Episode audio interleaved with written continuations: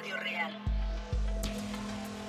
Give me the good, straight into my hard drive. Give me the good, straight into my hard drive, baby. Yeah, yeah, yeah, yeah. I'm 15 in my garden skipping. My neighbor Sue is watching me from her window. Oh, mama, did you tell Sue I'm a millionaire now, baby? Trading that crypto. Okay, back. So, give me the gold. Give me that fire. Give me that gold. Give me that fire. Crying on a stranger is so very soothing. I'm outside my school. Teacher took me to one side and told me I was high left and neoliberal. Don't be afraid to make money, boy. Don't be afraid to make money, boy. Don't be afraid to make money, boy. Don't be afraid to make money. Straight into my hard drive. Give me that gold. Straight into my hard drive. Yeah, yeah, yeah. Non-shelter rule, I put it on the table and go. Watch it shatter. Clearly mom's told to kneel with the Audi. The next morning he shouts from his door. Don't be afraid to make money, boy. Don't be afraid to make money, boy. Don't be afraid to make money, boy. Don't be afraid to make money. La canción se llama Hard Drive Gold y sí, es Alt J.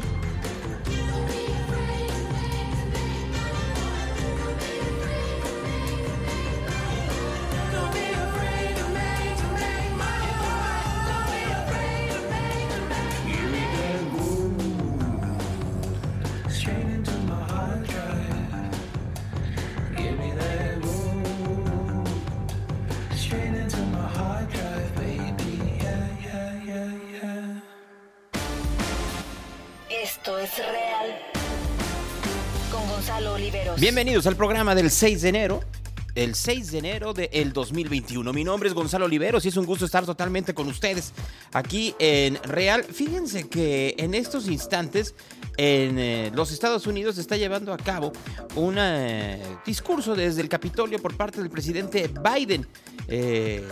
Vamos hacia allá, si quieren, en este momento. The people would rule. Power would be transferred peacefully, never at the tip of a spear or the barrel of a gun. They committed paper an idea that they couldn't live up to, but an idea that couldn't be constrained. Yes, in America, all people are created equal. We reject the view that if you succeed, I fail. If you get ahead, I fall behind. If I hold you down, I somehow lift myself up. The former president who lies about this election and the mob that attacked this Capitol could not be further away from the core American values. They want to rule or they will ruin. Ruin what our country fought for at Lexington and Concord, at Gettysburg and Omaha Beach, Seneca Falls, Selma, Alabama. What we were fighting for? The right to vote, the right to govern ourselves, the right to determine our own destiny. Ahí está hablando Joe Biden, como lo están escuchando. Hay que decir que vaya, se tardó Biden y vaya que se tardó un buen rato en despertar. Miren, creo que tenemos que recapitular un poco lo que pasó el 6 de enero del 2021. Porque si nos olvidamos de lo que pasó el 6 de enero del 2021 en los Estados Unidos, nos podemos olvidar de un montón de cosas que están pasando a nuestro alrededor en nuestra propia democracia. Y creo que es ahí en donde tenemos que ser muy explícitos. El 6 de enero del 2021, una muchedumbre incitada por el presidente Trump fue hacia el Capitolio para insistir en que se quitaran o se anularan las elecciones en donde ganó Joe Biden y Kamala Harris como presidente y vicepresidente respectivamente. Hacer presión. Y si no hacer presión, la insurrección lograr detener el proceso. Y si se detenía el proceso, pues por supuesto, hacer con esto que hubiera mayores posibilidades de que perpetuara, continuara, prosiguiera el presidente Trump. Ahí, en ese lugar, no estuvo Kamala Harris, que ya estaba a punto de ser nombrada vicepresidenta. De eso habló Kamala Harris esta mañana. Echo throughout history, including dates that instantly remind all who have lived through them where they were and what they were doing when our democracy came under assault. Dates that occupy not only a place on our calendars, but a place in our collective memory. December 7th, 1941. September 11th, 2001. And January 6th, 2021. Para muchos será muy exagerado poner que el día de la insurrección, el 6 de enero del 2021, es del tamaño del 11 de septiembre. En realidad no lo es. O sea, si se ponen a pensar por un momento que estuvo a punto los Estados Unidos de perder sus principios democráticos, nomás para que se den una pequeña idea, sí es un poco grave lo que sucedió. Siguió Harris. Sí. Is that it empowers the people. And the fragility of democracy is this, that if we are not vigilant, if we do not defend it, democracy simply will not stand. It will falter and fail. The violent assault that took place here, the very fact of how close we came to an election overturned, that reflects the fragility of democracy. A ver, tiene razón Kamala Harris. Estuvieron a punto de revertir los resultados de una elección a partir de una insurrección. Y eso al final de cuentas se convierte en un síntoma de la fragilidad de la democracia norteamericana, pero también de la fragilidad que tienen todas las democracias en el mundo. Un acontecimiento que hasta el día de hoy continúa dentro del debate en los medios de comunicación en la Unión Americana, en donde algunos de ellos, ya convertidos de extrema derecha, o más que de extrema derecha, convertidos en una caja de resonancia de los intereses de un sector del Partido Republicano, que de hecho ya se convirtió en todo el Partido Republicano, insisten en que no fue una insurrección, que fue otro tipo de fenómeno, nomás para que se den una pequeña idea. Después de hablar Kamala Harris, habló el presidente Biden, que, como les decía, encontró fuerza. 1 year ago today, in this sacred place, democracy was attacked, simply attacked. The will of the people was under assault. The Constitution, our Constitution, faced the gravest of threats. Outnumbered in the face of a brutal attack, the Capitol Police, the D.C. Metropolitan Police Department, the National Guard, and other brave law enforcement officials saved the rule of law. Our democracy held. We, the people, endured. We, the people, prevail. Nosotros prevaleceremos, dice el presidente Biden. In our history, a president had not just lost an election, he tried to prevent the peaceful transfer of power as a violent mob breached the Capitol. But they failed. They failed. On this day of remembrance, we must make sure that such attack never, never happens again. No, porque ahora ya no lo van a hacer de esa forma. Al mismo tiempo que estamos hablando, en muchos lugares de la Unión Americana se están cambiando legislaciones para aumentar la supresión o la limitación del voto a minorías. De la misma manera se están cambiando funcionarios dentro de los gobiernos, muchos de ellos republicanos, por supuesto, en donde se están poniendo a gente que sí hubiera detenido el conteo o hubiera anulado votos que le dieron el triunfo a Biden, que como bien está diciendo Luis Malazo en los comentarios de Instagram, son corporate democrats. El problema de la democracia norteamericana es que al ser solo dos partidos, uno que es muy alineado en sus políticas o por lo menos en lo que quieren, que en este caso, si me preguntan, tienen un solo objetivo, que es derogar el aborto a partir del puritanismo que existe en la sociedad norteamericana, mientras que los demócratas tienen un montón de intereses. Cada uno parece conflictuado con el otro y como líder, o por lo menos como aquella persona que podía mediar para los norteamericanos y poderle ganar a Trump, pusieron a Biden, que es un hombre brutalmente tibio. Y en esa tibieza lleva su problema. Es tibio para poder convencer a la gente de que se vacune, es tibio para poder negociar con las empresas y evitar que haya inflación a partir de la enorme inyección de efectivo que hay en la Unión Americana contra la falta de insumos para que la gente los compre. Es tibio para poder negociar y presionar a sus propios miembros del Partido Demócrata y que pasen sus leyes que tendrían estos enormes paquetes de ayuda asistencialista, pero al mismo tiempo tendrían una deuda enorme hacia el presupuesto público en los Estados Unidos. Entonces Biden, en esos casos, como te estoy diciendo, está teniendo serios, muy serios problemas para poder articular un régimen, una administración que pueda ser convincente. Sus niveles de popularidad son muy bajos en comparación a Donald Trump, por lo menos hacia un sector de la población norteamericana. Entonces, no es de sorprender que en un día como hoy el villano sea Trump, ¿verdad? ¿Por qué? Porque necesitan tener ese villano para poder continuar. The Bible tells us that we shall know the truth. And the truth shall make us free.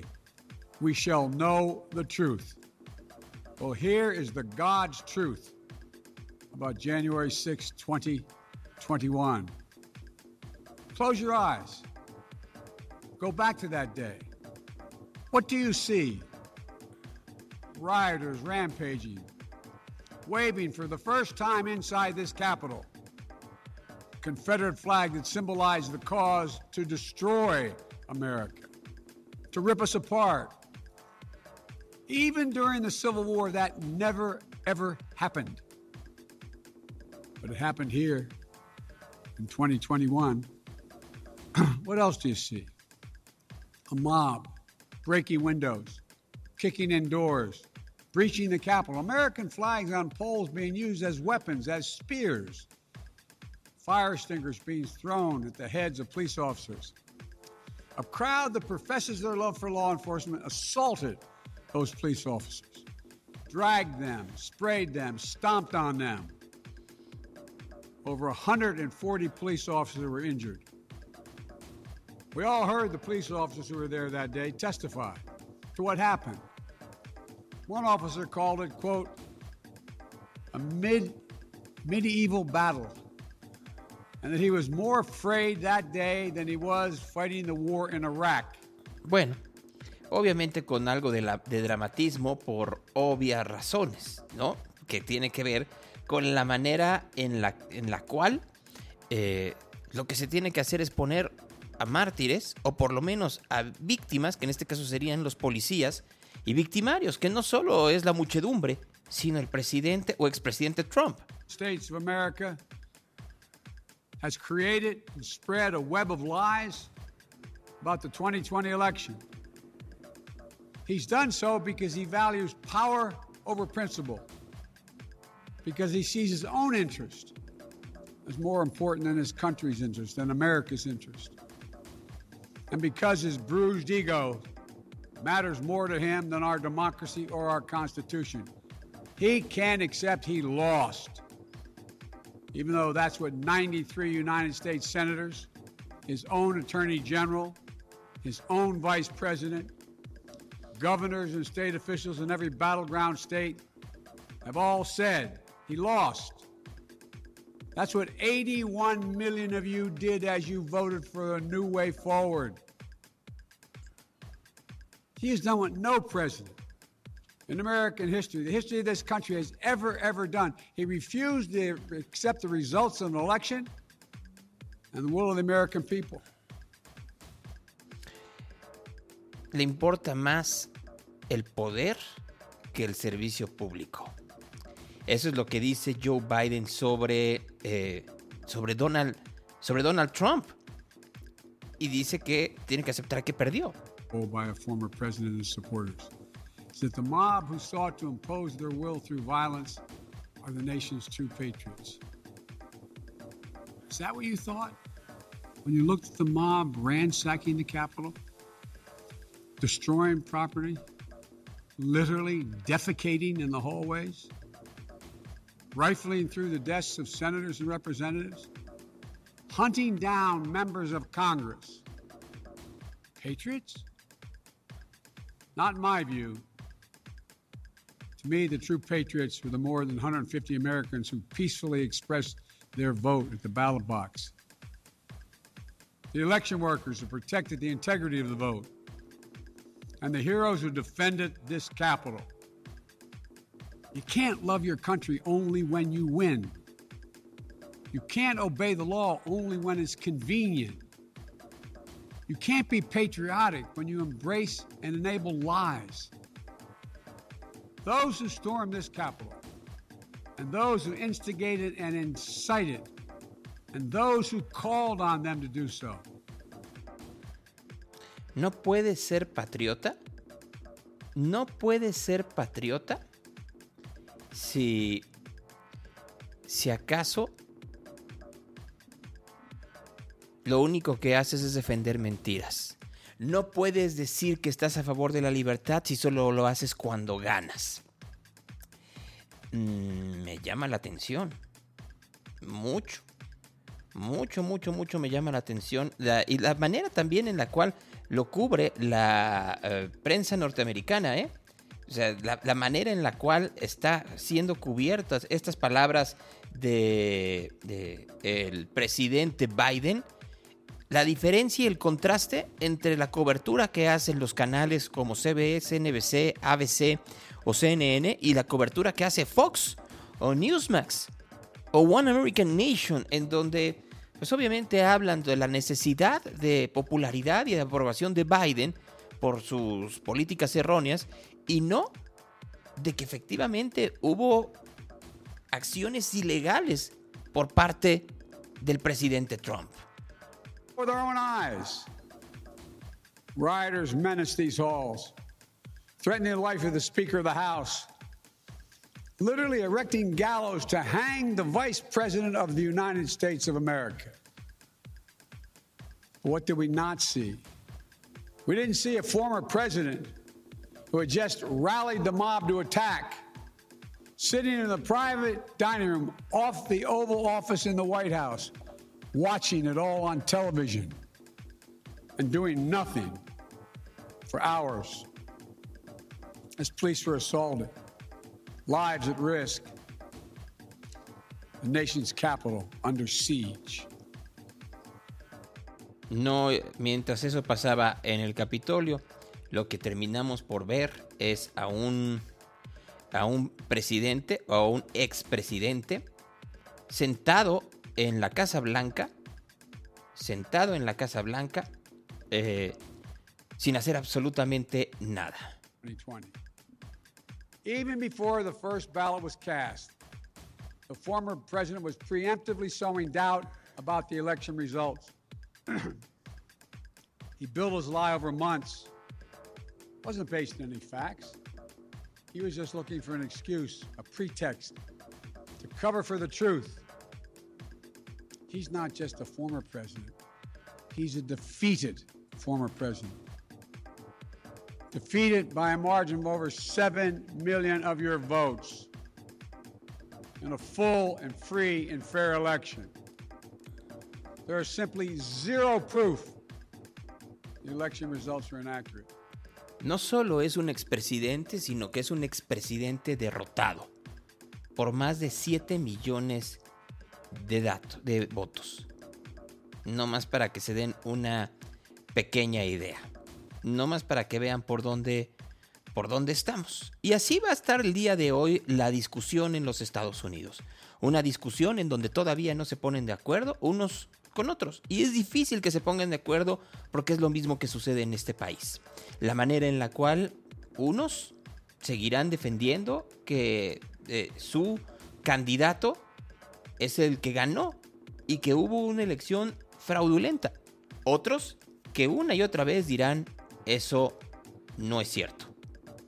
Nomás para que se den una pequeña idea por dónde va la cosa. Eso es lo que está sucediendo esta mañana en la Unión Americana. Continuará y seguramente habrá información al respecto. El día de ayer salió el fiscal general, el señor Merrick Garland, a hablar sobre las investigaciones y volvieron a salir más datos sobre la forma en la cual conductores de Fox News asesoraban al presidente Trump y sabían de la intención de no solo tomar el Capitolio, sino de impedir la calificación de la elección por el colegio electoral. Todo eso lo sabían. Fíjense qué curioso. Hablamos aquí hace algún tiempo sobre el caso de Chris Cuomo, este conductor de CNN que tuvo que renunciar después de que se supo que había asesorado a su hermano, el exgobernador de Nueva York, Andrew Cuomo, dentro de los alegatos que había en su contra por abuso y acoso sexual. ¿Por qué en este caso no es igual? Si estamos viendo que efectivamente hay periodistas o pinheads, comentaristas, como quieran decirle ustedes, que asesoraron al presidente Trump. ¿Por qué no se pide eso? Porque hay una doble moral en la Unión Americana, como también en México. Vivimos en una doble moral en donde no nos gusta ver que ciertos periodistas o comentaristas también funcionan y sirven para otro tipo de intereses, que no son el interés público de informar, sino el interés ya ni siquiera de sus empresas, sino de sus proyectos ideológicos. Y es ahí en donde tendríamos, una vez más, que preguntarnos si no tenemos que ser mucho más críticos hacia lo que consumimos. Conversaciones. Bueno, déjenme ir. Continúa, obviamente, el caso del COVID. Ayer en México tuvimos más de 20,000 casos de COVID-19. La gran mayoría obviamente tiene que ver con Omicron. Ayer hacía una encuesta y una doctora que peca de estúpida preguntaba, ¿y para qué preguntas? Para algo muy sencillo. Uno, creo que no estamos entendiendo que esta variante Omicron tiene una capacidad de transmisibilidad que ha superado inclusive al sarampión. No lo estoy diciendo yo, lo dicen virólogos y también lo dicen inmunólogos en el mundo.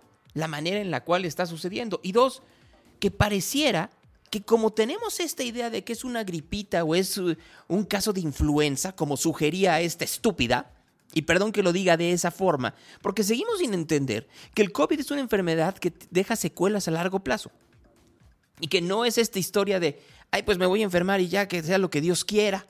Y como ya nos dijeron que la variante Omicron es como una gripita, pues da igual y que vénganos tu reino. No, por supuesto que no. O sea, tendríamos que entender que no es por ahí y que sí tendríamos que a partir de visualizar la cantidad de casos que tenemos a nuestro alrededor, que no estamos en 2020 ni en 2021, que sí efectivamente las vacunas han ayudado, pero que la velocidad de propagación tiene mucho que ver con nuestro desinterés y con la manera en la cual lo hacemos, lo dejamos de lado. ¿Y por qué lo estoy diciendo? Bueno, pues el día de ayer seguía viendo yo a Pablo Lemus que estaba diciendo que fueran al centro de Guadalajara a festejar las Navidades. dice Caropedia que se acaba de contagiar y lo lamento enormemente. Pero se los pregunto a ustedes, ¿a cuánta gente conocen que hoy tiene COVID-19? Ayer terminando este espacio, uno de mis colaboradores en Azteca que hace los cortes informativos me dijo, en la noche me sentí mal, me acabo de hacer la prueba y tengo COVID. Y yo acababa de platicar con él pues, hace 18 horas y estoy yéndome muy para allá. Y así con otros compañeros de trabajo. Es obvio que en imagen, bueno, la lista es enorme. Enorme. Entonces yo les pregunto a ustedes, ¿a cuánta gente conocen ustedes que hoy en día tiene COVID? 10 personas de mi círculo salieron positivos. Yo tengo COVID. Mi círculo se va cortado, varios amigos ya tienen. 5 compañeros de trabajo. Una alumna me dijo que en su empresa van 8 enfermos. Mi prima con sus 2 vacunas se ha contagiado 2 veces. Mi cuñado en Estados Unidos tenía síntomas de gripe en el trabajo. Le dijeron, ponte el cubrebocas. Él no fue, se hizo la prueba, salió positivo. Más conocidos que nunca en estos 2 años. Yo conozco a 13 personas cercanas. ¿Me están entendiendo? Ya que le ponemos nombre y apellido, entendemos que es muy distinto. Una compañera de trabajo y su hijo, 2 salas de la Procuraduría de Justicia del Estado tuvieron que cerrar. ¿Le seguimos? Entonces, cuando alguien les pregunte por qué lo preguntan, no le hagan caso a la gente que quiere minimizar lo que está sucediendo a su alrededor. Y todavía dice, soy médico y padre y madre y no sé qué. No, también eres estúpida. Y lo vuelvo a decir porque una estupidez es cuando quieres tapar un error como un acierto.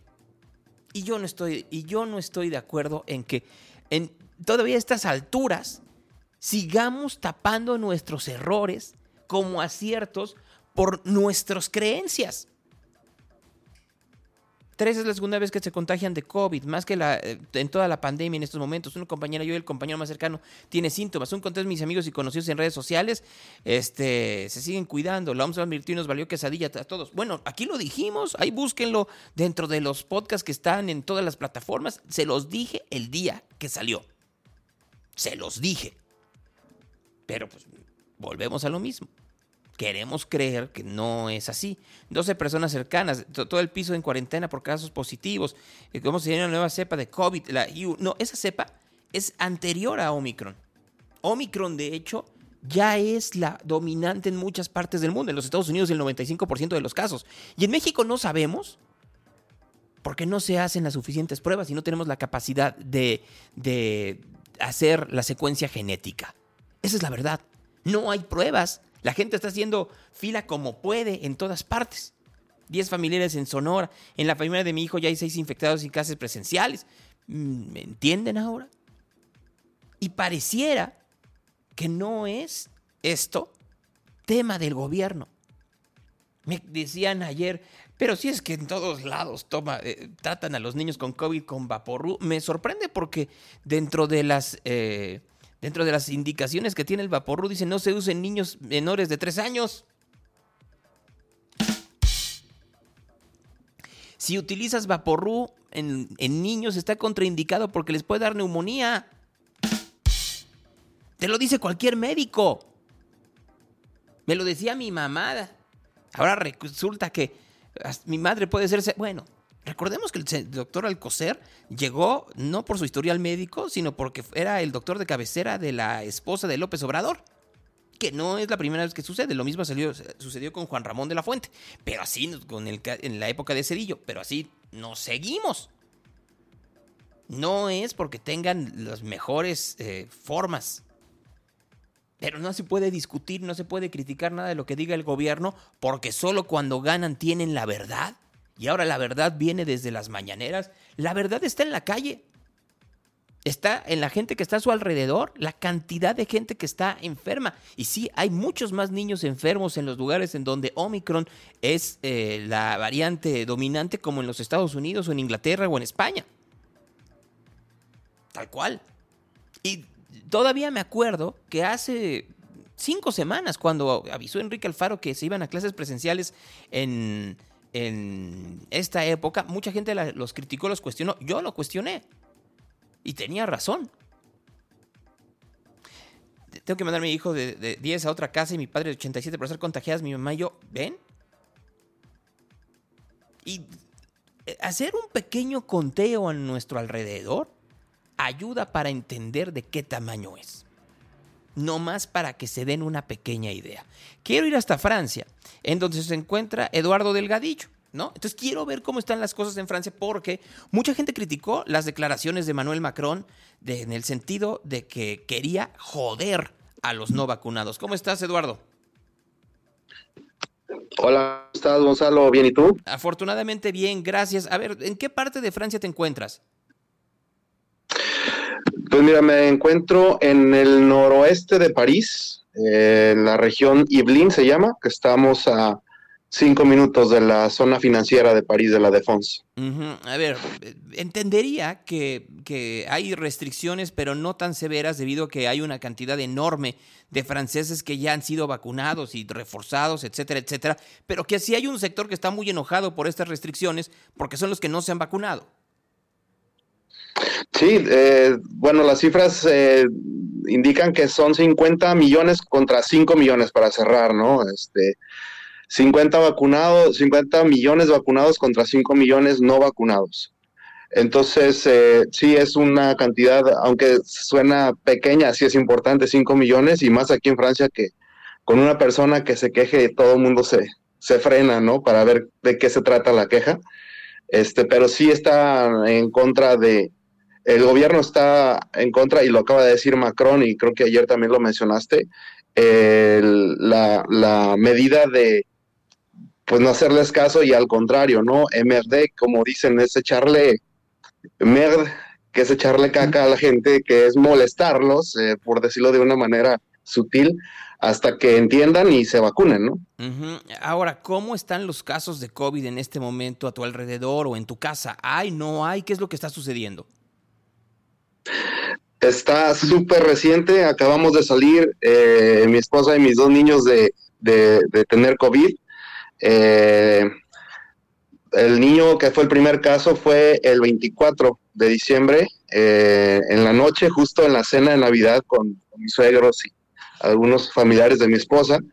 Y pues de ahí el 50% de los que asistimos, que éramos 12, 6 contagiados. Entonces, es una cifra muy representativa lo que nos pasó a nosotros con lo que está pasando en realidad aquí. Conocemos a muchísima gente que está ahorita infectada o que ya viene saliendo, y que afortunadamente también la mayoría, y hay que decirlo, con síntomas muy leves. A ver, y esa es una buena cosa. A ver, me queda claro que todos se contagiaron en Navidad, estaban en su casa, obviamente sin cubrebocas. ¿Cuánta gente había en sus festividades? Éramos 12. 12 personas estaban. ¿De las 12 cuántas estuvieron contagiados? Éramos 6. Éramos 6 contagiados. El 50%. Y el chiste de esto es, de esos 12, ¿cuántos estaban vacunados? Todos los adultos vacunados. Eran 2, te estoy hablando de 2 niños, 4 adultos, los 4 adultos vacunados, 3 con el refuerzo. Mi esposa apenas iba a poner el refuerzo esta semana y ya no alcanzó porque le tocó COVID antes.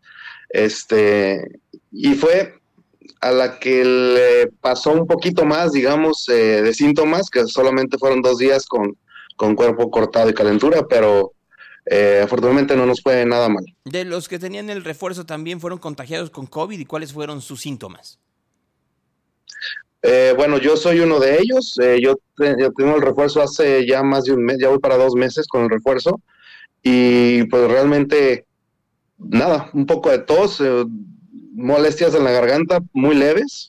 O sea, me ha ido mucho peor en gripas. Afortunadamente esta vez no fue nada grave. Mis suegros, que ya tienen pues una edad más avanzada, la que teníamos más, mi suegra es la que menos sufrió, digamos, de molestias, y mi suegro unos 3 días sí con mucha calentura, pero ya están afortunadamente bien los 2, uh-huh. Ya salieron. Eduardo, estamos hablando de alrededor de tu familia, que afortunadamente todos están saliendo.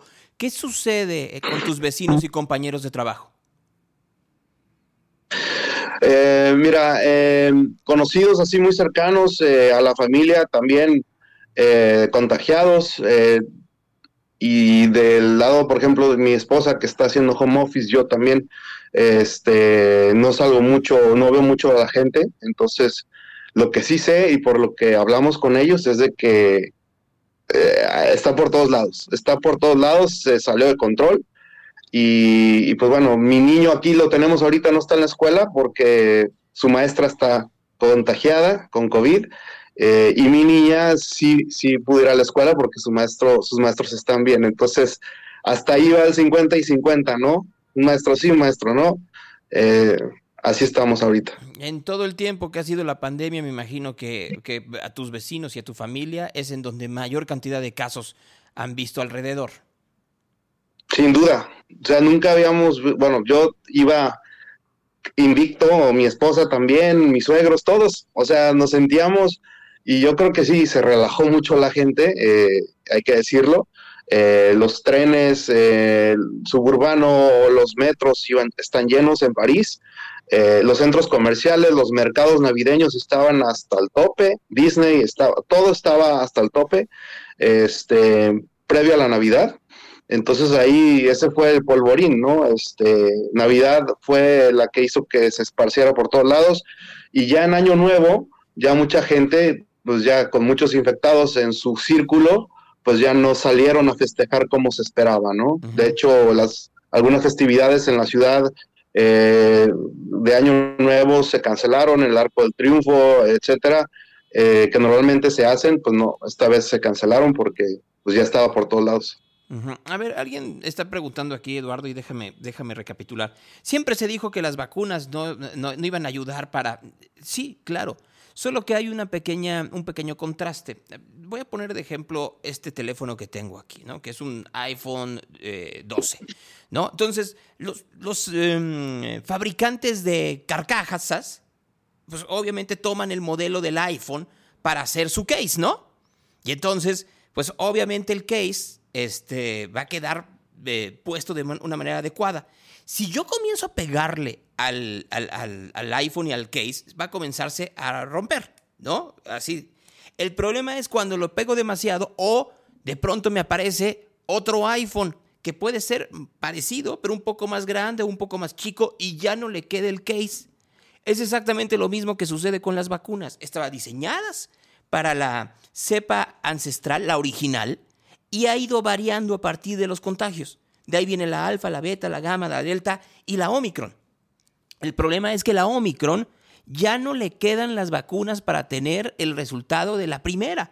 En la primera, efectivamente, es tan efectiva las vacunas de AstraZeneca, de Pfizer, de Moderna, etcétera, etcétera, que mucha gente se vacunó y le dijeron ya no tiene necesidad de usar cubrebocas. Pero conforme fueron apareciendo las variantes, fueron mucho más complicadas y tuvieron menos efectividad hasta esta, que efectivamente te protege de llegar al hospital en la mayoría de los casos, pero ya no es efectiva para que no te dé una gripa o no te dé otro tipo de COVID. Y vuelvo a decirlo, el gran problema que tiene el COVID es que hay una cosa que se llama long COVID, que no le da a todo el mundo, pero que sí le ha dado a una parte importante de la población.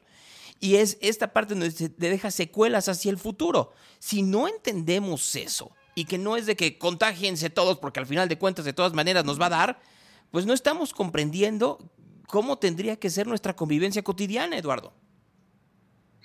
Sí, la gente que ha ido al hospital en los últimos 2 meses, aquí en Francia, el 80%, según el Instituto de Anestesia y Reanimación francés, el 80% no están vacunados.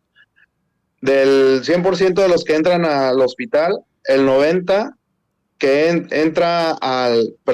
de los que entran dentro del hospital a zonas de reanimación, o sea, un estado crítico, el 90% es no vacunado. Uh-huh. O sea, sí, efectivamente, ya las variantes ya tenemos de todo tipo, pero todavía los, digamos, institutos oficiales... pues sí, le piden a la gente que se vacunen porque si bien no te defiende contra el COVID, sí te puede ayudar a que no entres al hospital y en caso de que entres al hospital, te ayuda a que no entres a reanimación, ¿no? Entonces, sí. O a estado crítico. Entonces, es lo que siguen diciendo, es el mensaje de los políticos. Ahorita que también está de moda el tema político porque hay elecciones presidenciales, le cayó a este presidente como anillo al dedo también este tema, porque está lanzando unas bombas aquí, unas bombas allá.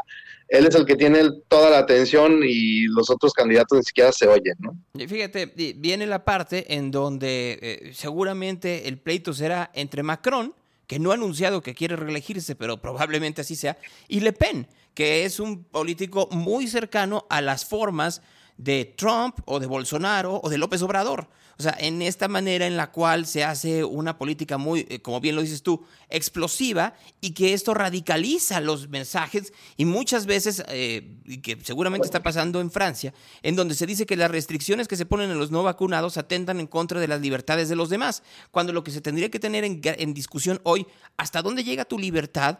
En donde puedes poner en riesgo mi estabilidad física, emocional y la de mi familia, porque no quieres cuidarte. Sí, está completamente politizado, ya no es un tema de salud, a menos a nivel de lo que se dice, de lo que dicen los políticos ahorita ante los micrófonos que empiezan a dar muchas entrevistas.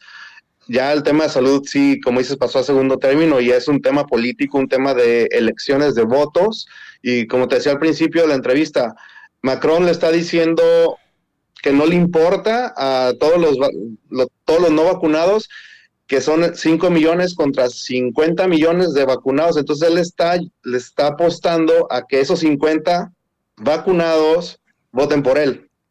Es un 90 contra 10, ¿no? O sea, es una movida, aquí los noticieros dicen que es una movida, pues sí, un poco grosera, agresiva lo que dijo, porque normalmente Macron se mantiene como muy elocuente, educado cuando habla, respetuoso, pero ahora sí ya está aventando bombas por aquí, por allá.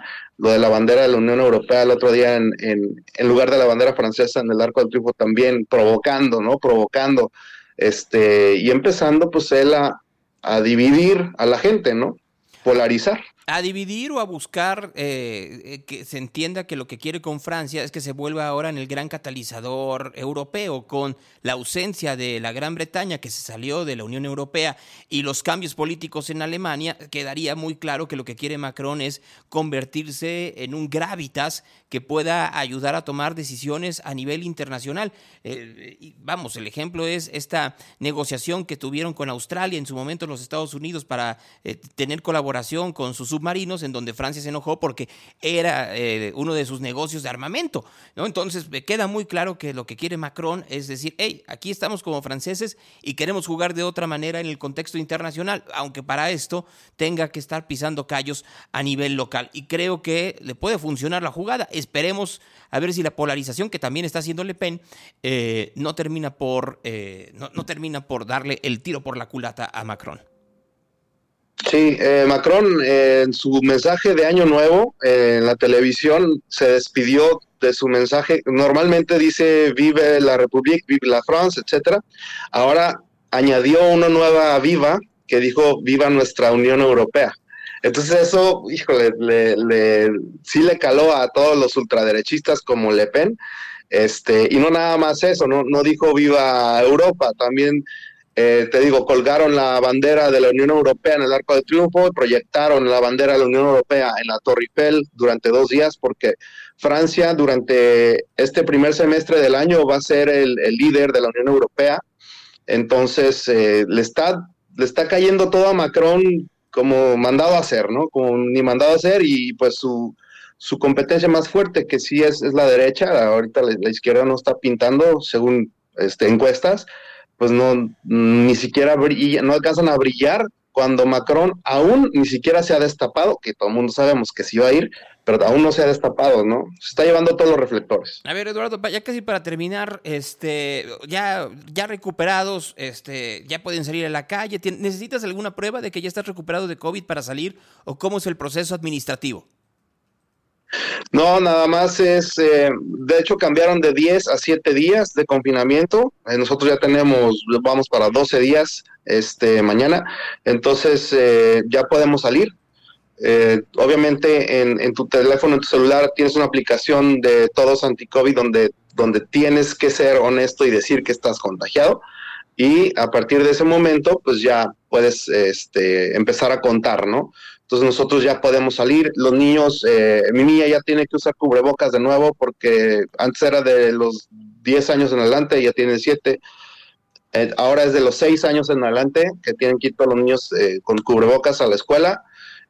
Pero sí, ya podemos salir. Ya ayer salí al súper, al mercado, etcétera, y toda la gente con cubrebocas, pero sí se siente un poquito de menos movimiento. O sea, la gente sí está encerrada o porque se está cuidando o porque están con COVID, ¿no? Muy bien, y para terminar, es Día de Reyes. ¿Cómo se celebran los Reyes allá en Francia? ¿Hay algún tipo de celebración o nada? Porque hay que recordar que Reyes es bien efectivamente tanto de España como de Francia. Sí, no, de hecho existe aquí también un pan que se hace cada año, que es la Galette des Rois, que es una especie de pie con relleno de almendra, y también hay una figurita, no es un bebé, un niño Dios, pero sí es una figurita que los niños también están buscando, así como en México que también buscan tenerla. Y el que la gana se pone una corona de reyes. Entonces sí hay una celebración, es el día de hoy, y pues aquí también la empiezan a vender desde Navidad. Uh-huh. Pero oficialmente es el día de hoy que se come la galette, ¿no? Uh-huh. Hay algunos mexicanos aquí que ya hacen sus roscas y las venden también. ¿Y se venden bien? Esa es una buena pregunta, porque sí, yo he probado la galette y es maravillosa, pero es muy distinta a la rosca de reyes. Sí, se vende bien, digo, obviamente entre mexicanos aquí, que cabe decirlo, son casi 100,000 en París. Hay varios restaurantes o gente que sabe cocinar que en los grupos de redes sociales, Facebook de mexicanos en París, las ofrecen y normalmente la mayoría son latinos o mexicanos los que las consumen.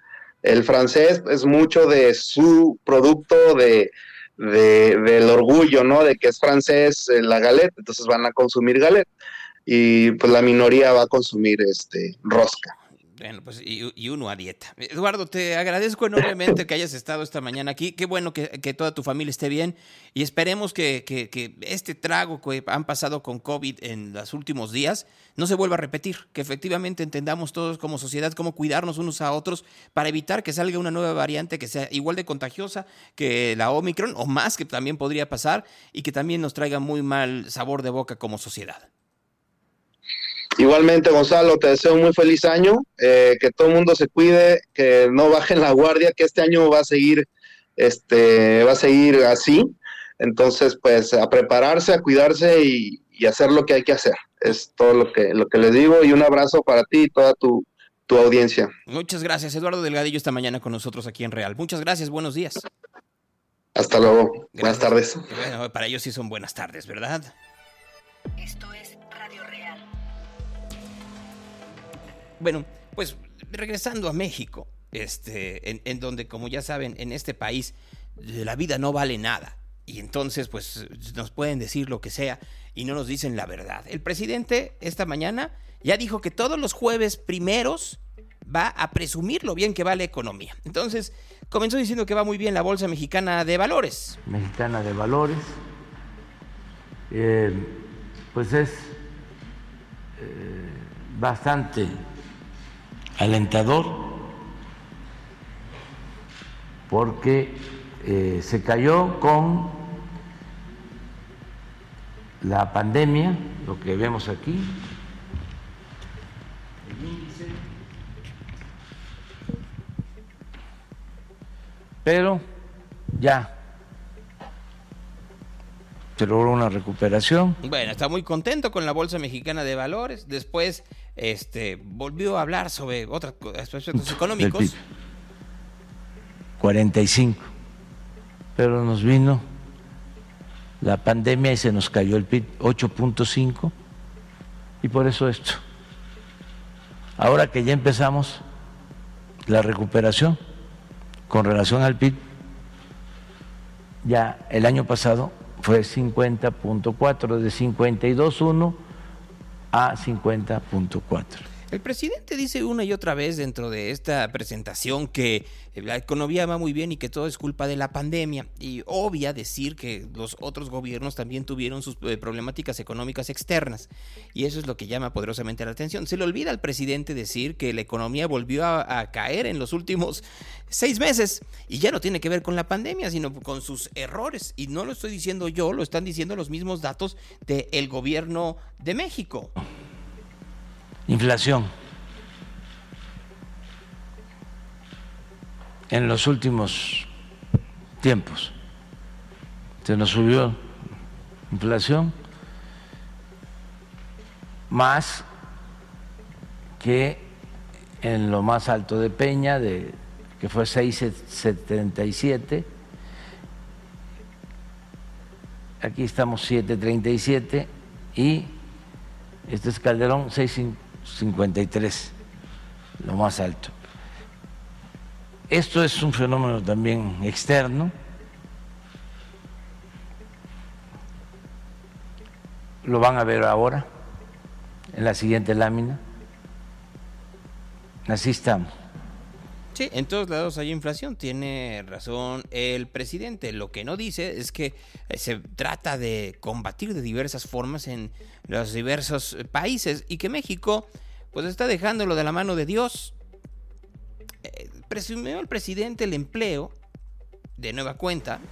Aún con esta caída de diciembre, que ya sabemos a qué se debe, de cómo despiden a los trabajadores en noviembre,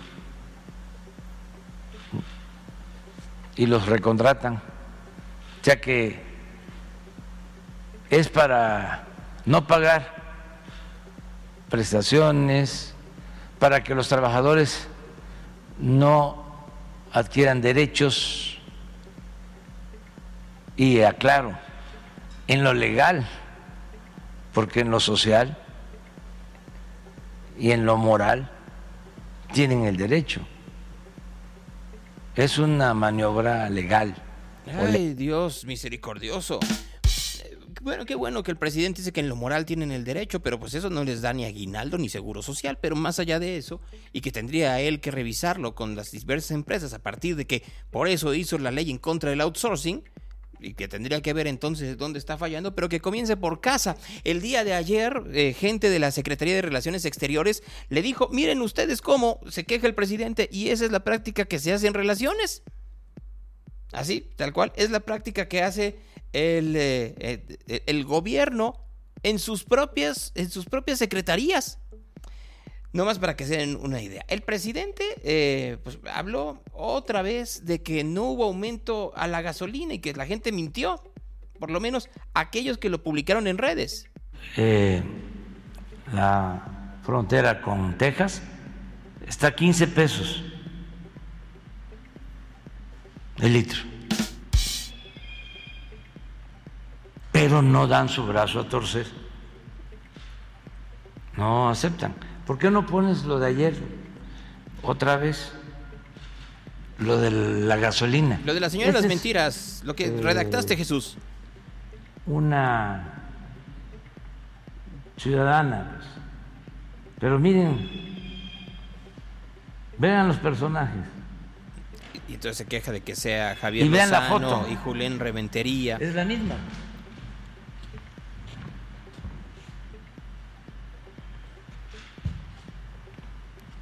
Y se queja de la foto de una gasolinera en Mascota, Jalisco, en donde está a 26 pesos.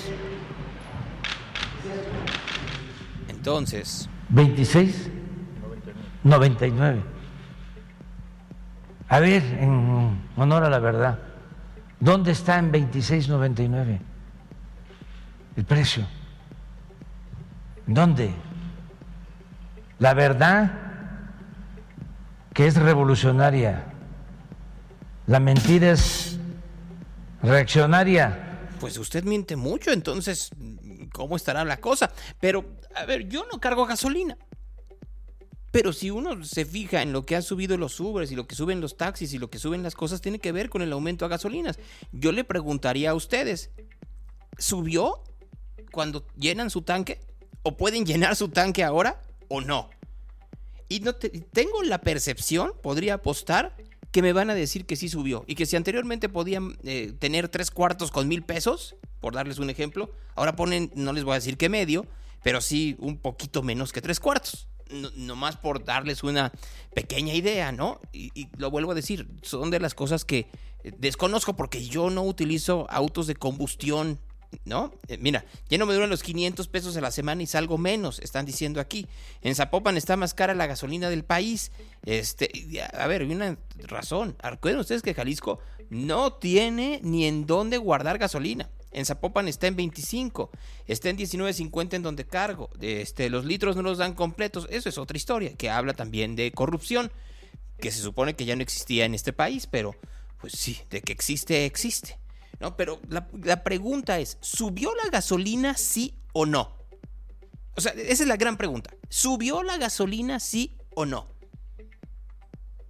No, ayer estaba viendo que Tiro decía que yo no era periodista. Bueno, está bien, no lo soy, soy un conductor de radio. Y entonces bajo ese esquema les pregunto a ustedes, ¿no? Que son público. ¿Subió la gasolina sí o no? Sí, está en 19.21, sí subió. Nada más díganme, ¿subió o no? Sí,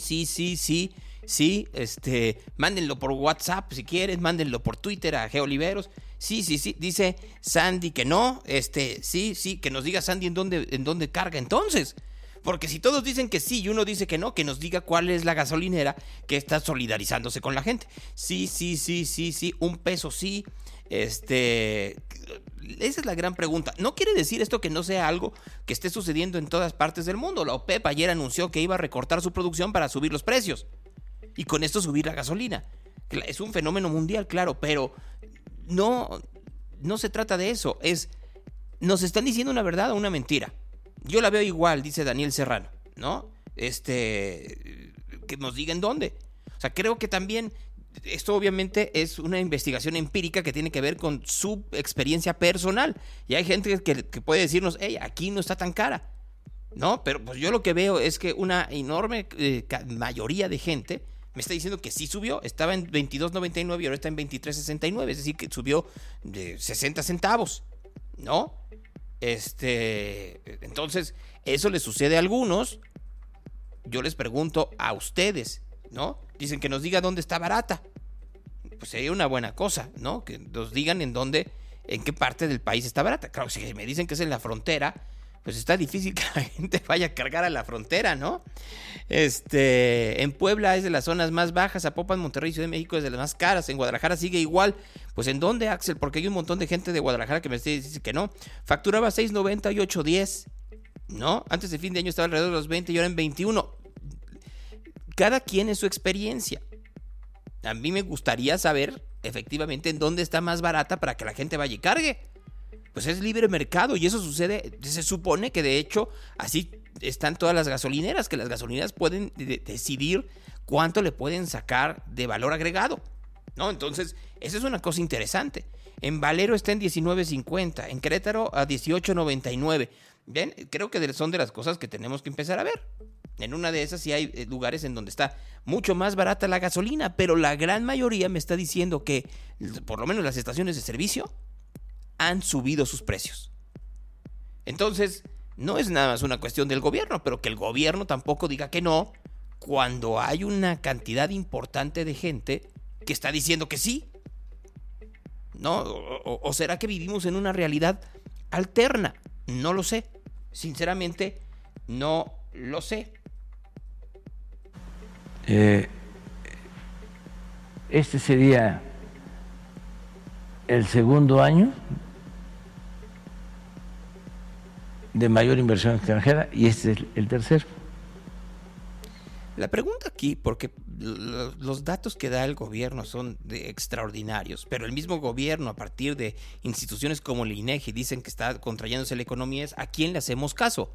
Si lo que está presentando de datos el gobierno a partir de la información que tiene la Secretaría de Hacienda o los datos de la economía real, que también los da el gobierno en donde dice que está cayendo. Si hay mayor inversión extranjera directa, ¿por qué no se está viendo en mejores empleos, mayores ingresos, que haya mayor capacidad de consumo?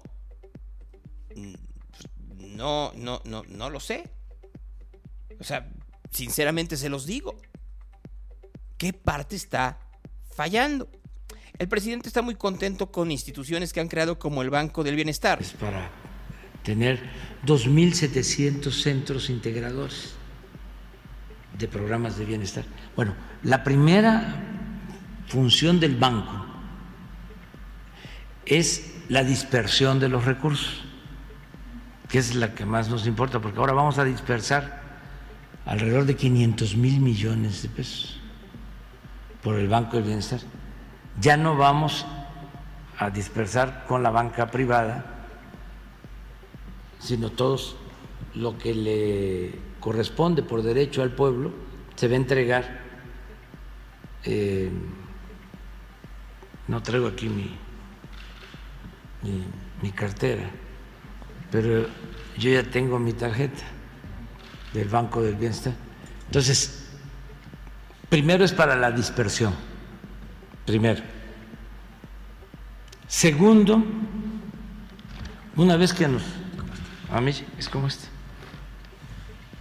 Ahí enseñó su tarjeta del Banco del Bienestar, banco que tiene pocas sucursales, algunas puestas en la mitad de carreteras, en donde nadie puede ir, en donde los cajeros a veces no sirven. Hay algunos que sí he utilizado y no son malos, pero que también hicieron una compra curiosa de ellos. Entonces, no sé, nomás no veo a muchos más. El presidente López Obrador regresó a su tema favorito, que es Felipe Calderón. El hombre fuerte, el más cercano a Calderón, el secretario de Seguridad Pública, está en la cárcel, acusado de proteger a un grupo de la delincuencia organizada. ¿Nos debe Calderón esa explicación? Independientemente de lo legal.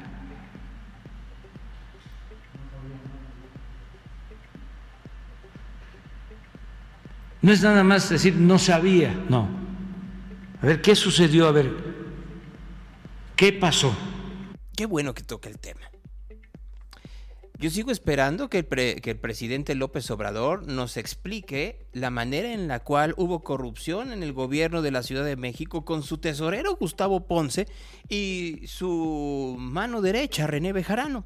Que si recuerdan ustedes, lo que dijo el presidente cuando era jefe de gobierno es que él no sabía nada. ¿Se acuerdan? Yo sí. Y el presidente dijo que pague quien tenga que pagar, pero yo no tengo nada que ver con eso. Entonces, ¿por qué él sí puede tener esa salida con casos de enorme corrupción que está documentado en video, pero le está pidiendo a Calderón que haga lo contrario? Pues el buen juez por su casa empieza, ¿no? No tendría que el presidente dar la explicación de cómo tuvo en su gobierno gente corrupta como esas. Y ya no hablemos, porque recuerden que en los videos que salieron de sus hermanos, dijo, era para la causa, el de Pío, y el de Martín López Obrador, Martinazo, dijo, ¡uy, hace mucho que no lo veo! ¿Quién sabe? ¿Se acuerdan? ¿O qué? Eso se nos va a olvidar. O todos coludos o todos rabones. Yo no estoy diciendo que Calderón no tenga responsabilidades al tener a Genaro García Luna, si es que acaso García Luna resulta culpable de lo que está siendo acusado en los Estados Unidos. Porque recordemos que García Luna lleva ya 2 años y medio detenido y no hay, hasta el momento, no ha habido en los Estados Unidos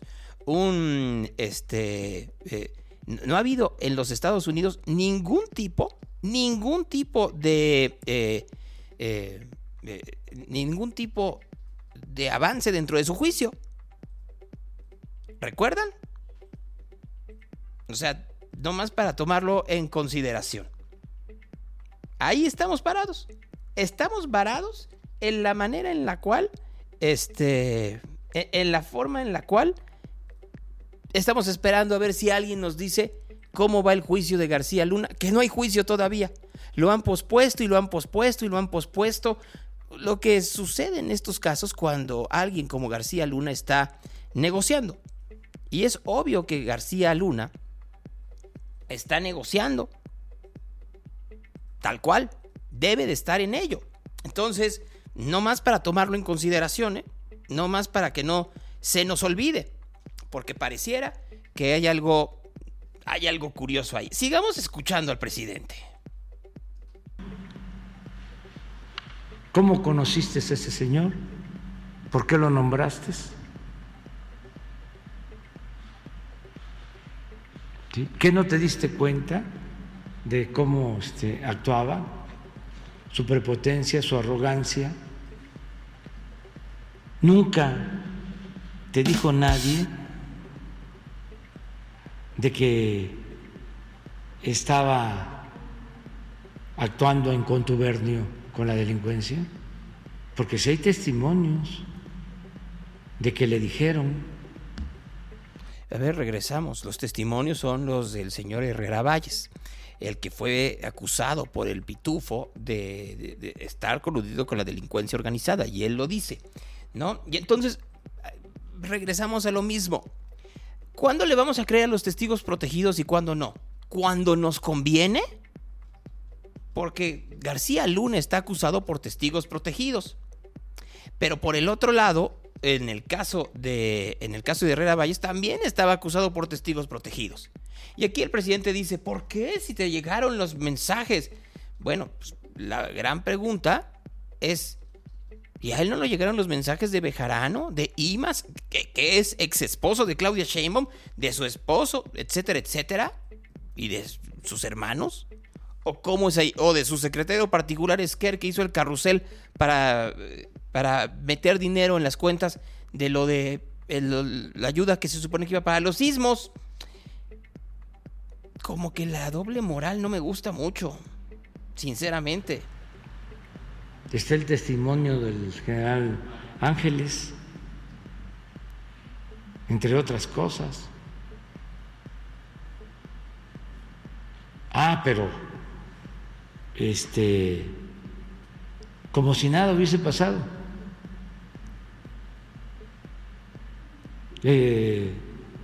Siguen dándose baños de pureza. Y también se los dé usted, señor. O sea, el problema es ese. O sea, continúa efectivamente eso. Le llegaron a preguntar al presidente. Pues ya ven que ahora resulta que el PRD quiere nominar o candidatear a Roberto Palazuelos al gobierno de Quintana Roo. Y pues obviamente llegó alguien y le dijo, oiga, ¿qué pasaría si Roberto Palazuelos es candidato y gana? ¿No? Ya saben que nos encanta la frivolidad. Tres Mayas y llegar a ganar este actor Roberto Palazuelos. No, y en esa posibilidad que yo no voy a calificar si es cercana o remota. Ya el Tren Maya es una obra federal, no podría ningún gobierno estatal detenerlo. Okay. O sea, puede ser que la usen de bandera política, ¿no? O sea, que digan, si yo gano voy a detener el Tren Maya. Pues yo les recomendaría que no lo hicieran, porque la gente en Quintana Roo quiere el Tren Maya. Ajá. Yo recuerdo, fíjense, hace como... Yo recuerdo, ahí va otra vez, ay Dios. 3 años, cuando empezaba lo del tren, hubo un desfile de escolar, fue el 19, y un 20 de noviembre del 19, y en Felipe Carrillo Puerto, uh-huh, los niños de la escuela, un grupo hizo un tren de madera, y Tren Maya. O sea, es algo que ya lo hizo suyo la gente. Cada vez que escucho al presidente decir esas cosas, y cuando dice esas cosas como lo hizo suyo, me recuerda que le quedan 48 horas antes de que vaya a Nayarit. Y que seguramente está esperando hacer suya pues, lo que sucede en ese lugar, ¿no? Sinceramente. Pero miren, fíjense cómo la discusión va por todos lados, menos por cosas como ¿qué está pasando en Morelos? En donde, pues regresemos, ¿no? Cuauhtémoc Blanco,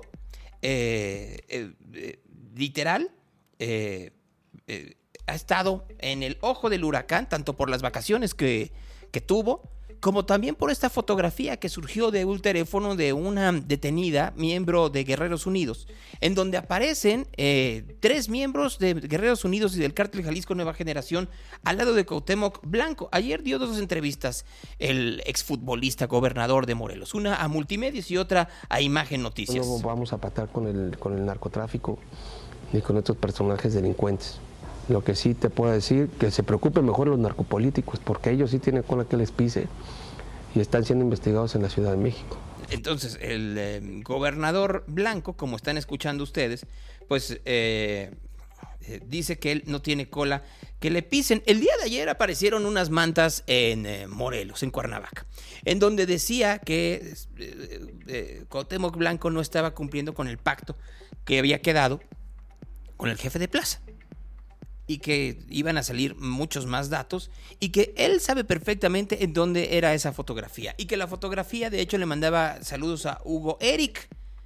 Si recuerdan ustedes, Hugo Eric es el nombre del líder del partido Encuentro Social, que fue el que fundamentalmente llevó primero a la alcaldía de Cuernavaca a Cuauhtémoc Blanco, y después a la gubernatura, obviamente de la mano de Morena, ya en este segundo acto. Hugo Eric Flores, que era el líder de Encuentro Social. Vienen evangélicos de evangélicos, pero pues también, como dice el presidente, que explique la narcomanda. ¿Qué no les dijo nadie? Pues creo que hoy al presidente se lo están diciendo, ¿no? Hoy al presidente se lo están diciendo para que no haya dudas al respecto. Pero pareciera que no lo quiere escuchar el presidente López Obrador. ¿Y por qué no lo quiere escuchar?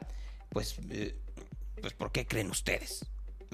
Porque no está dentro de su discurso. Al presidente no le gustan este tipo de situaciones. El gobernador Blanco siguió hablando. Nosotros no vamos a pactar con el narcotráfico ni con estos personajes delincuentes.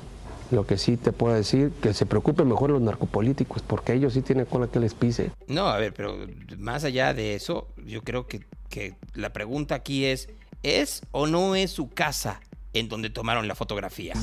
Corría el riesgo de mi familia, entonces totalmente lo descarto. Eso no fue en mi casa. O sea, sería yo, con todo respeto, un estúpido meter a delincuentes a mi casa estando... A ver, sería un estúpido de meter delincuentes a su casa, dice Cuauhtémoc Blanco. No sería el primero, nada más se los pongo así.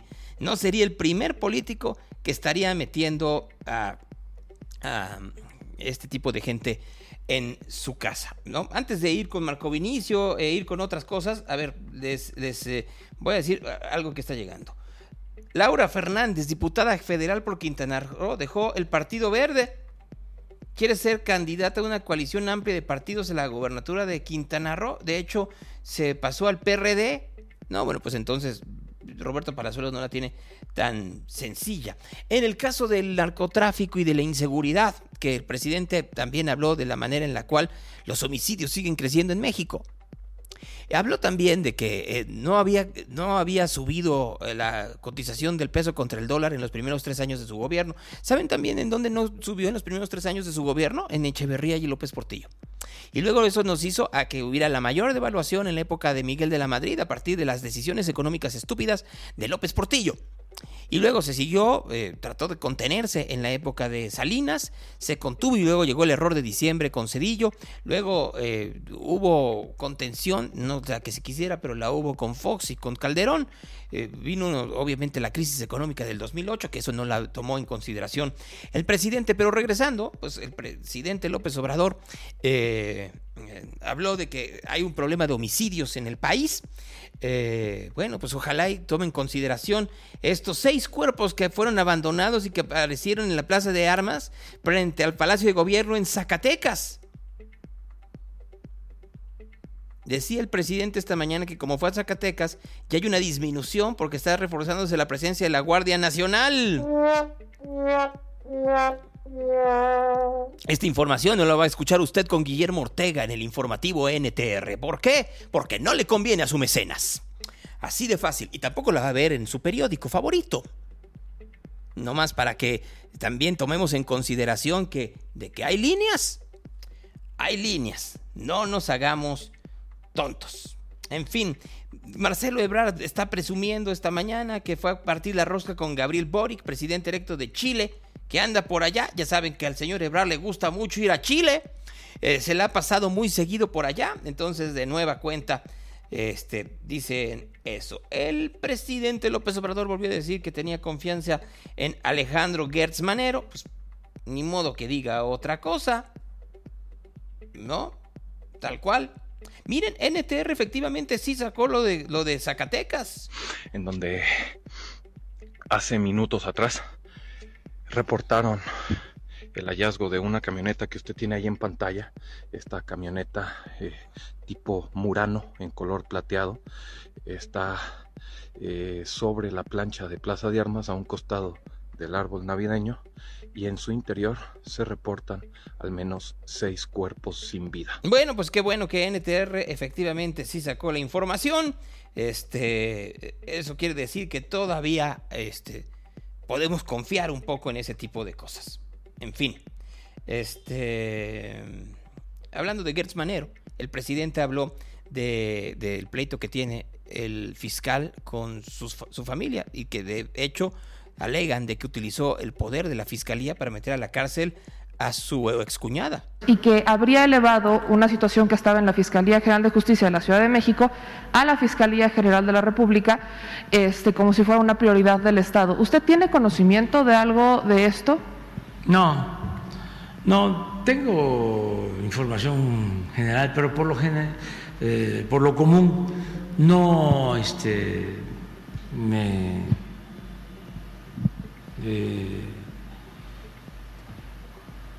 meto en estos asuntos, o sea, no. Oiga, están utilizando a la Fiscalía General de la República para asuntos personales. Ah, yo no me meto. Eso no tiene que ver conmigo. Así, tal cual. La Ciudad de México está comenzando a cobrar multas a automóviles que se hayan comprado en la Ciudad de México pero que estén emplacados en otras ciudades, dice la presidenta. Bueno, quisiera ella, Claudia Sheinbaum, que no es terrorismo. ¿Será?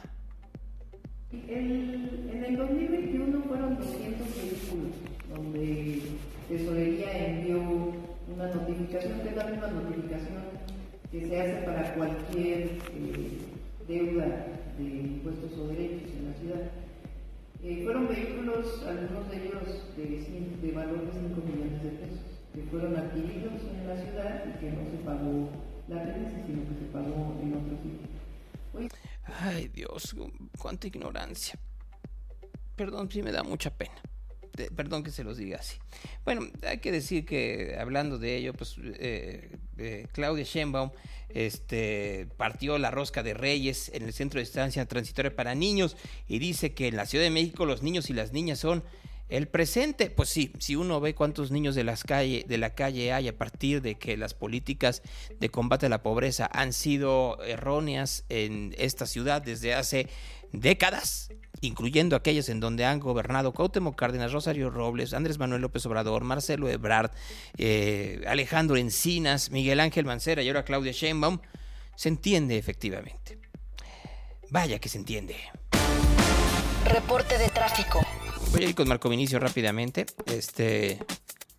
a ver si está por ahí, para ver el tráfico rápidamente en Guadalajara, saber qué le trajeron los Reyes, si es que le trajeron algo, si su árbol está repleto o está vacío, ¿no? A ver si es de esa manera. Hola Marco, ¿cómo estás? Bien, Gonzalo, ¿tú? Bien, fíjate que con problemas en Instagram van 2 días en donde algo pasa como a las 9 de la mañana que lo truena, no sé por qué. Sí, dicen que está fallando algunas redes, entonces, y sí, hace rato también te vimos que te sacó del video. En fin, ¿qué te trajeron los Reyes? Pues mira, por lo pronto salud, no me ha dado COVID, que ya es ganancia, como te comentaba, un hermano, su esposa y su hijo están enfermos, mucha gente a mi alrededor, ya eso es ganancia, además vamos a ver qué me trae más al rato. Bien, pues ojalá y te traigan cosas, ¿no? Te lo mereces. Muchas gracias, Gonzalo. También a ti, ¿qué te trajo? No, a mí no me trajo nada. Así, tal cual. No, a mí más bien el niño Dios más bien me trajo. Ya ves que acá trae más el niño Dios que los Reyes Magos, pero bueno. Es que depende, ¿no? Reyes Magos, por ejemplo, no hay en Monterrey tampoco. Así es, como que es como de Michoacán o el centro hacia el sur, ¿no? Ajá. Oye, preguntan qué está pasando en Andares. Hay movilización policíaca, no se sabe exactamente qué está pasando, pero sí hay muchos servicios de emergencia hacia la zona. Al ratito tengo noticias, lo publico en Twitter a ver qué pasó por allá. Estoy leyendo, todavía hay rezagados de la pregunta que hice el día de ayer, y de hay un montón de gente que dice que efectivamente tiene alrededor gente con COVID. Sí, hay mucha gente, está creciendo exponencialmente los casos. Ayer en Jalisco 1,000 confirmados oficiales, entonces hay que seguirnos cuidando y no bajar la guardia y seguir poniéndonos cubrebocas. Preguntan que en qué estación me escuchan en Guadalajara. En todos lados, a través del radio digital, ¿no? Que es, yo creo que por ahí es la jugada hoy en día. Pero vuelvo a decirlo, la radio de tapatía como la de todo el país es un asco, es un miasma. O sea, ¿qué tan mala es que surgieron 3 nuevas estaciones de radio en Jalisco, en Guadalajara específicamente en los últimos 60 días y nadie las oye, a nadie le importa, nadie conoce qué es lo que están haciendo? ¿Por qué? Porque nacieron muertas, son abortos auditivos. Así, es vergüenza para los dueños de esas estaciones que no se den cuenta lo que están haciendo, porque hay que recordar que son concesiones y que son un servicio público, y que cuando no cumples con ese servicio público tendrías que ser efectivamente observado por la autoridad. O sea, ¿de qué sirve tener concesiones que las vas a utilizar para un negocio que ni siquiera es negocio y que solo es porque eres demasiado estúpido para no entender el mercado? Y sí lo dije, hay dueños que son muy estúpidos. Luego les digo los nombres. Pero pues es muy sencillo. Revisen el cuadrante y vean quiénes son. No, y malísimo el cuadrante, Gonzalo. Nada que escuchar casi. Pues sí, tal cual. Que si Eduardo, que si entrevistes el del programa Sopa de Caracol, no lo sé, sinceramente, ¿no? En fin, ¿cómo está el tráfico, Marco? Complicado esta mañana, Gonzalo, para ti, te lo comento de una vez y también a todos en Radio Real. En Periférico Sur y Avenida 8 de Julio un percance, igual que en Avenida Enrique Díaz de León y Avenida Fidel Velázquez. En Enrique Díaz de León y su cruce con Niños Héroes, otro percance con un motociclista involucrado, ya está siendo atendido por servicios de emergencia. Otro choque en Isla Raza y Avenida Cruz del Sur. En Juan Gil Preciado y Avenida Guadalajara, en Avenida Patria y Álvarez del Castillo, en Avenida 8 de Julio y Ruiseñor, muy cerca de la colonia Morelos, en Avenida Río Nilo y Miguel Mondragón, en Avenida Vallarta y Patria, en Francisco Villa, Francisco Teixeira, al oriente de la ciudad, en Camino San Sebastián y La Calerilla, en Avenida Vallarta y Robles Gil. También comentarles que en Avenida Valdepeñas, Periférico, igual que en Avenida Hernán Michel y Río Zapotlán, y en Cruz del Sur y Paseo del Arboleda. ¿Estás ahí, Marco? ¿O tu internet está fallando o el mío? Alguien dígame quién está fallando, si Marco o yo. Marco, ¿sigues ahí? ¿Marco? Hay muchos percances. Yo sí te escucho, ¿eh? Como que te estás fallando. Es más, ya te fuiste. O sea, literal, ya desapareciste, Marco. Entonces, te voy a eliminar y te voy a volver a meter en una de esas. ¿Eres tú? O si soy yo, pues ya me digan, me dicen que es Vinicio. Entonces, pues voy a intentarlo de nuevo porque, bueno, seamos honestos, miren ustedes cómo con Lalo no tuvimos un solo problema y así sucede. Marco se frició. Ahí estás, Marco. Ah, hola, no sé en cuál me quedé, Gonzalo, pero sí muchos percances. Periférico Valdepeñas, Cruz del Sur, Paseo de Arboleda, semáforo de Avenida México, Chapultepec fallando, y Avenida América nos reportan más sincronizados todos prácticamente desde Providencia hasta Avenida México, y vialidades complicadas la circulación, Vallarta de Rafael Sancio a Concentro, Avenida Alcalde de Periférico a La Normal, Calzada Independencia de Juan Álvarez a Juárez. Esto es lo que hay esta mañana en el reporte vial de Radio Real, Gonzalo. Todo. Es un suicida. Fíjate que hay un hombre que está amenazando con quitarse la vida aventándose del segundo piso de la Plaza Andares, ¿no? Y entonces están los servicios de emergencia movilizándose para pues, intentar que no suceda. Sí, ojalá que no pase, porque luego ha habido desenlaces muy, muy tristes aquí en la ciudad con este tipo de situaciones. Pues, cada vez que hablamos de eso, hay una parte en donde me enoja enormemente. Y me enoja no por... O sea, lo que me enoja es pensar en el negociazo que hizo durante años Alejandro Tabárez con eso. O sea, sí me enoja que los índices de suicidio no bajaban en Guadalajara, continúan al alza, y que se ufanaba, ¿no? Tal cual. Eso debiste comentar a Monreal, los semáforos de la ciudad están muy mal sincronizados. Ah, oye, antes de que te vayas y antes de seguirle, ayer estuvo Enrique Alfaro en Tonalá. No sé si lo viste. Sí lo vi una parte nada más, no me enteré en que terminó la reunión, pero sí supe que andaba por allá. Bueno, pues escuchemos. ¿Qué tal? Me da mucho gusto estar el día de hoy con Sergio. Como siempre, tengo que bajarle un poco para que se escuche. Sergio Chávez, aquí en el municipio de Tonalá. Gracias, presidente, por recibirnos. Estamos haciendo un recorrido para ver varios temas, pero me parece muy importante el poder aclarar algo que se ha estado comentando en estos días. Oye, fíjate, les dije que les iba a prestar uno de mis micrófonos para que no se escuchara, así que aprendieran, porque es un servicio público. El micrófono se lo mandé a Yair Cardoso desde hace 4 meses y no se los ha dado. Mira. Que no fuera algo de sus otros chambas, porque ahí sí se los daba, ¿verdad? Pero bueno. Respecto al proyecto de mi macro periférico, conocido también como Peribús, y el tema de Tonalá y los alcances del proyecto de mi macro periférico. Déjenme aclarar de una vez por todas cuál es la realidad sobre este tema en términos de cobertura del proyecto. Desde un principio, desde que se registró este proyecto en la cartera de inversión, se estableció que el sistema de BRT estaría operando de la estación Barranca de Huentitán a la estación Carretera Chapala. Se hizo así porque en términos de viabilidad técnica, los camiones BRT no caben en las calles y en lo que hay disponible de circulación en esta parte del oriente de la ciudad. La sección que tenemos disponible, tanto en el periférico, en algunos tramos, como particularmente ya en la conexión entre Tonalá y Tlaquepaque, hace imposible que se pudiera hacer un sistema con las estaciones que tiene el BRT y sobre todo con los autobuses de 18 metros que son los del BRT. Entonces, ¿qué fue lo que se hizo? Este plano que ven ustedes fue el que se presentó desde un principio. Se hizo un sistema que nos permita tener conexión en toda la ciudad, pero que a partir de la Barranca de Huentitán y para darle la vuelta hasta conectar con la carretera Chapala, se va a hacer a través de otro tipo de autobuses, que son estos. No crean que son autobuses chafas o de segunda, son autobuses de primera, pueden ver ustedes la tecnología, son autobuses nuevos, que son precisamente los que van a cubrir este circuito y que van a entrar a todas estas zonas que necesitaban tener mucha mayor conectividad. Arcos de Salatitán, Francisco Villa, la Colonia Jalisco, Santa Cecilia, todavía en los límites con Guadalajara, San Gaspar, San Pedrito, Ciudad Aztlán, San Martín de las Flores de Arriba, San Martín de las Flores. En fin, ahí tuvo que aclararlo, pero me habla de dos cosas. Uno, qué mala forma de sensibilizar antes de que sucediera todo este conflicto. Y el segundo, a ver, yo lo vuelvo a decir, yo no conozco Tonalá, pero nada más tenías que meterte a Google Maps para ver que si querías meter un BRT, tenías que tronar la calle, ¿no? Y que, en fin, puedes tronar todo Tonalá para meter eso, ¿no?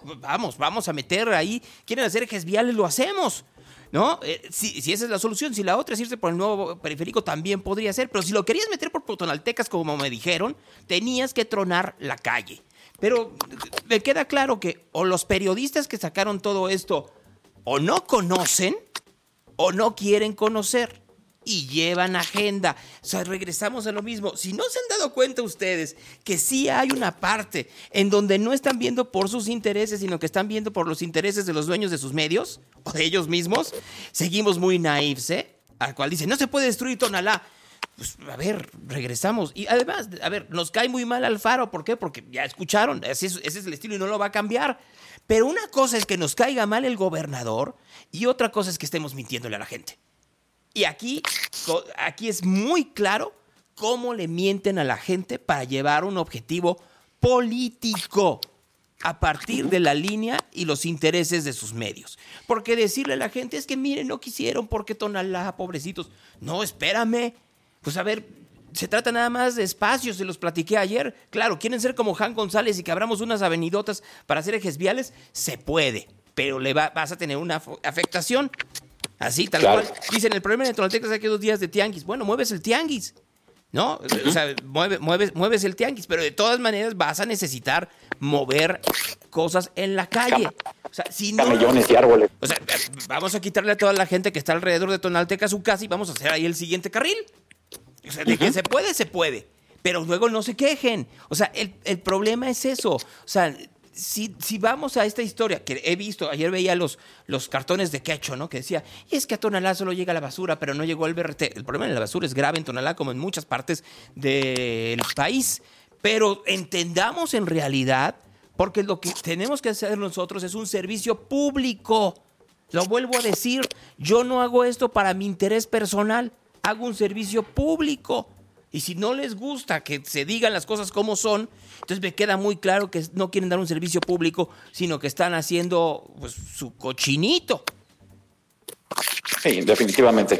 Mira, y tú efectivamente que no conocías Avenida Tonaltecas, simplemente con sentido común te metiste y viste que no se podía, cuanto más los reporteros o periodistas que se dicen y que están acá, ¿no? A ver, y lo vuelvo a decir, ¿pueden ustedes odiar a Alfaro?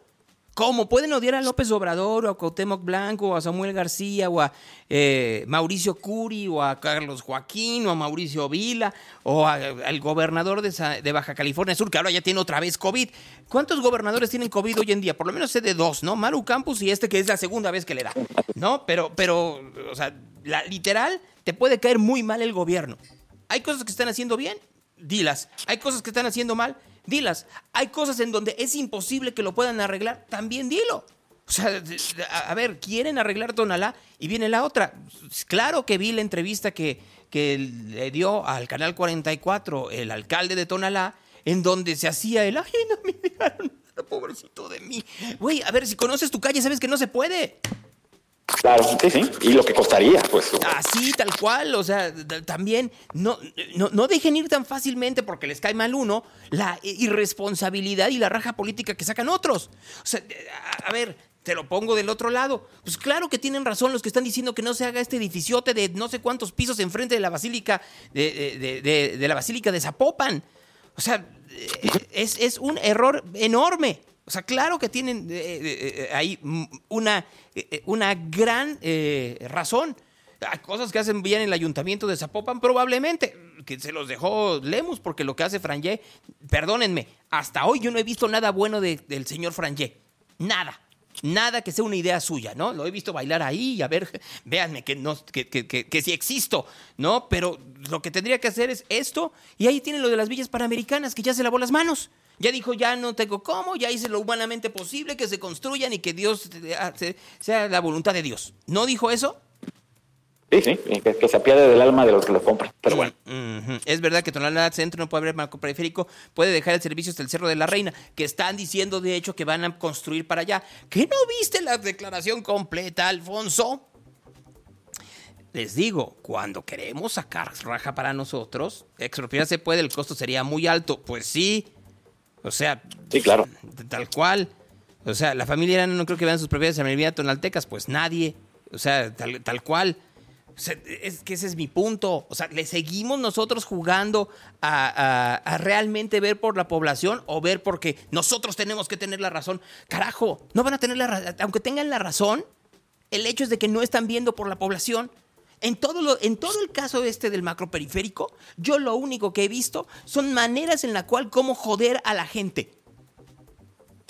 Así, tal cual. Entiendo y le doy toda la razón a quien tenía la real preocupación de si no había una diferenciación social hacia Tonalá, ¿no? Y creo que nada más es cuestión de investigar. Sí. Tal así cual. Es, Gonzalo. O sea, no más para tomarlo. Gracias, Marco. Al contrario, sigue teniendo un gran día de Reyes igual que todos. Cuídense mucho, hasta luego. Una cosa nada más antes de irse. Yo sé que esto que estoy diciendo no me va a traer ningún amigo, ¿no? Al contrario, pero para serles muy honesto, pues ¿ustedes creen que yo en la prensa tengo amigos? ¿En la prensa de Jalisco tengo amigos? Ni uno. Así, tal cual. Porque además, como bien lo dicen ustedes, dicen que soy ponerrolas y no periodista. ¿Y saben qué? Me vale madres. Por una razón muy sencilla, yo no trabajo para ellos, yo no necesito irme a tomar cafés, no necesito que me sigan, me valen sorbete. Con todos los años que llevo haciendo esto, me dan asco. Así de sencillo. Muchos de los periodistas de Jalisco me tienen brutalmente decepcionado porque o se han jalado totalmente a favor del gobierno, hablo de ti, Enrique, o se han jalado totalmente en contra del gobierno, como tal cual. Dice que Dudet dice que se contaminarán los mantos de San Javier y todo. Sí, pero a ver, no es nuevo. Eso se viene diciendo y era parte de la discusión desde que se dijo que se iban a hacer como condominios desde la época de Emilio González. O sea, a ver, y qué bueno que lo recupera Fernanda, pero no es nuevo. Se sabe y aún así han hecho lo que se les ha pegado la gana y no han dado otra solución. ¿Qué tendría que estar haciendo Frangé? Bueno, pues entonces, ¿cómo voy a hacer yo leyes para hacer mucho más complicado que se puedan vender esos edificios? Ah, no, pero no puede hacer nada. El señor no puede hacer nada. ¿Saben por qué? Miren, por esto. Porque si algo tiene Frangé es que huele la lana. Así, aunque no les guste. Y eso sí, no lo dicen, no lo lees tanto en medios, porque Frangesi es su cuate. Así, tal cual. Y tú dirás, es que ustedes dicen que Alfaro es tu cuate. ¿Cuántas demonias veces tengo que decir que perdónenme, pero si fuera mi cuate? Alguien preguntaba, ¿en qué estación de radio te puede escuchar? Si fuera mi cuate, estaría yo, como si está su cuate, robando. Por lo menos a partir de la utilización de recursos para cosas que no debieran ser, que es la promoción de sus cosas en el sistema jalisciense de radio y televisión. ¿O no? Sí, o ya una estación de radio formal. No, y no la necesito. Ya, o sea, claro. Ya estamos en otros tiempos, pero regresamos. Si así fuera, pues otra cosa, ¿no? Dice, yo pensaba que no hacía nada por tibio. También por tibio, pero... Hay quienes quieren ser empresarios para poder ayudar a la gente y hay quienes quieren ser políticos porque quieren ser empresarios. Gracias, Marco. Al contrario, quédense cuidando. Hasta luego. Hasta luego. Muy buenos días. Voy ya al final de este programa. Es el Evangelio del Día.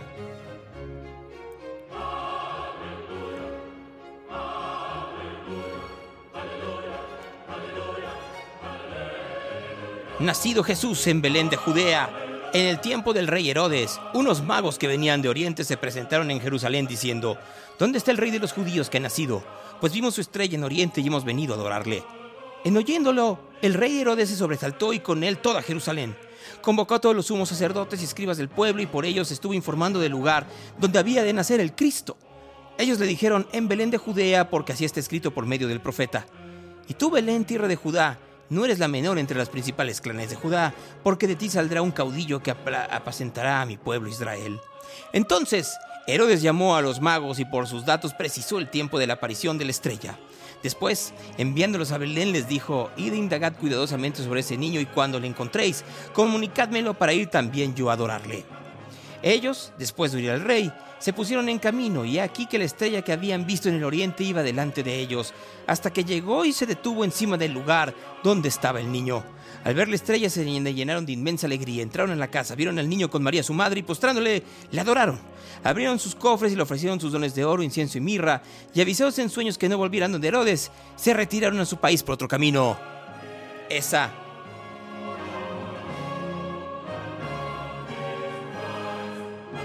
es palabra de Dios. Esto es Radio Real. Mañana regresamos a las 8:30.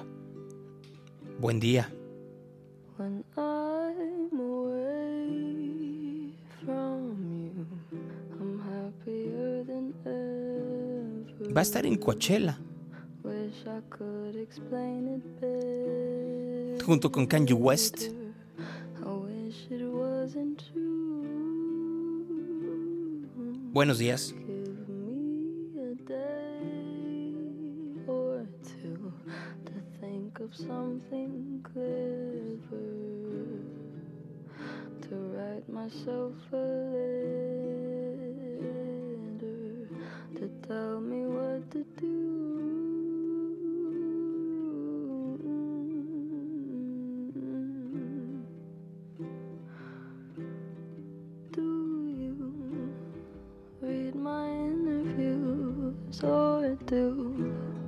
You skipped my avenue when you said you were passing through.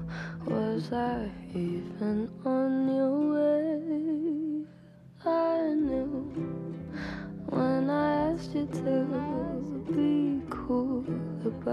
I was telling you, you would do the opposite of what you said you'd do, and I'd end up more afraid. Don't say it isn't fair, you clearly weren't aware that you made me miserable.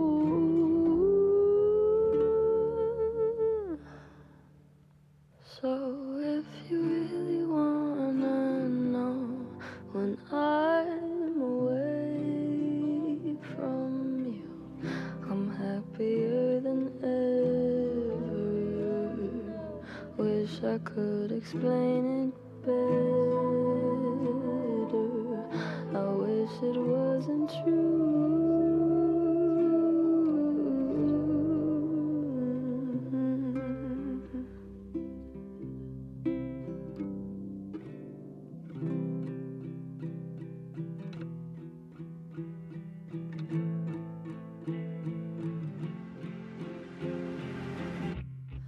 Call me again, drunk in your Benz, driving home under the influence. You scared me to death, but I'm wasting my breath, 'cause you only listen to your fucking friends. I don't relate to you, I don't relate to you, no, 'cause I'd never treat me this shitty. You made me hate this city, and now I'm talking shit about you on the internet. I never told anyone anything bad, 'cause that shit's embarrassing. You were my everything, and all that you did was make me fucking sad. So don't waste the time I don't have, and don't try to make me feel. Talk about every time that you showed up on time, but I got an empty line 'cause you never did, never paid any mind to my mother or friends, so I shut them all out for you 'cause I was a kid. You ruined everything good, always said you were misunderstood, made all my moments your own. Just fucking leave me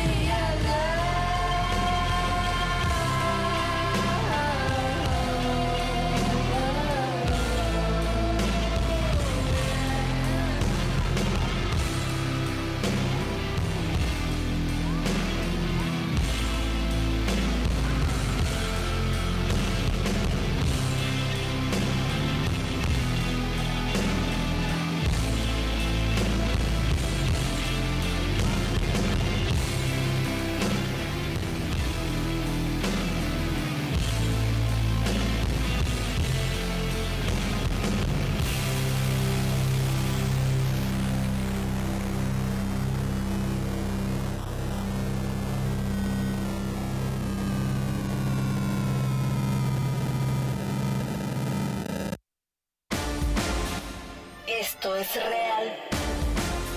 Con Gonzalo Oliveros. Amplify your career through training and development solutions specifically designed for federal government professionals. From courses to help you attain or retain certification, to individualized coaching services, to programs that hone your leadership skills and business acumen, Management Concepts optimizes your professional development. Online, in person, individually, or groups, it's training that's measurably better. Learn more at managementconcepts.com. That's managementconcepts.com.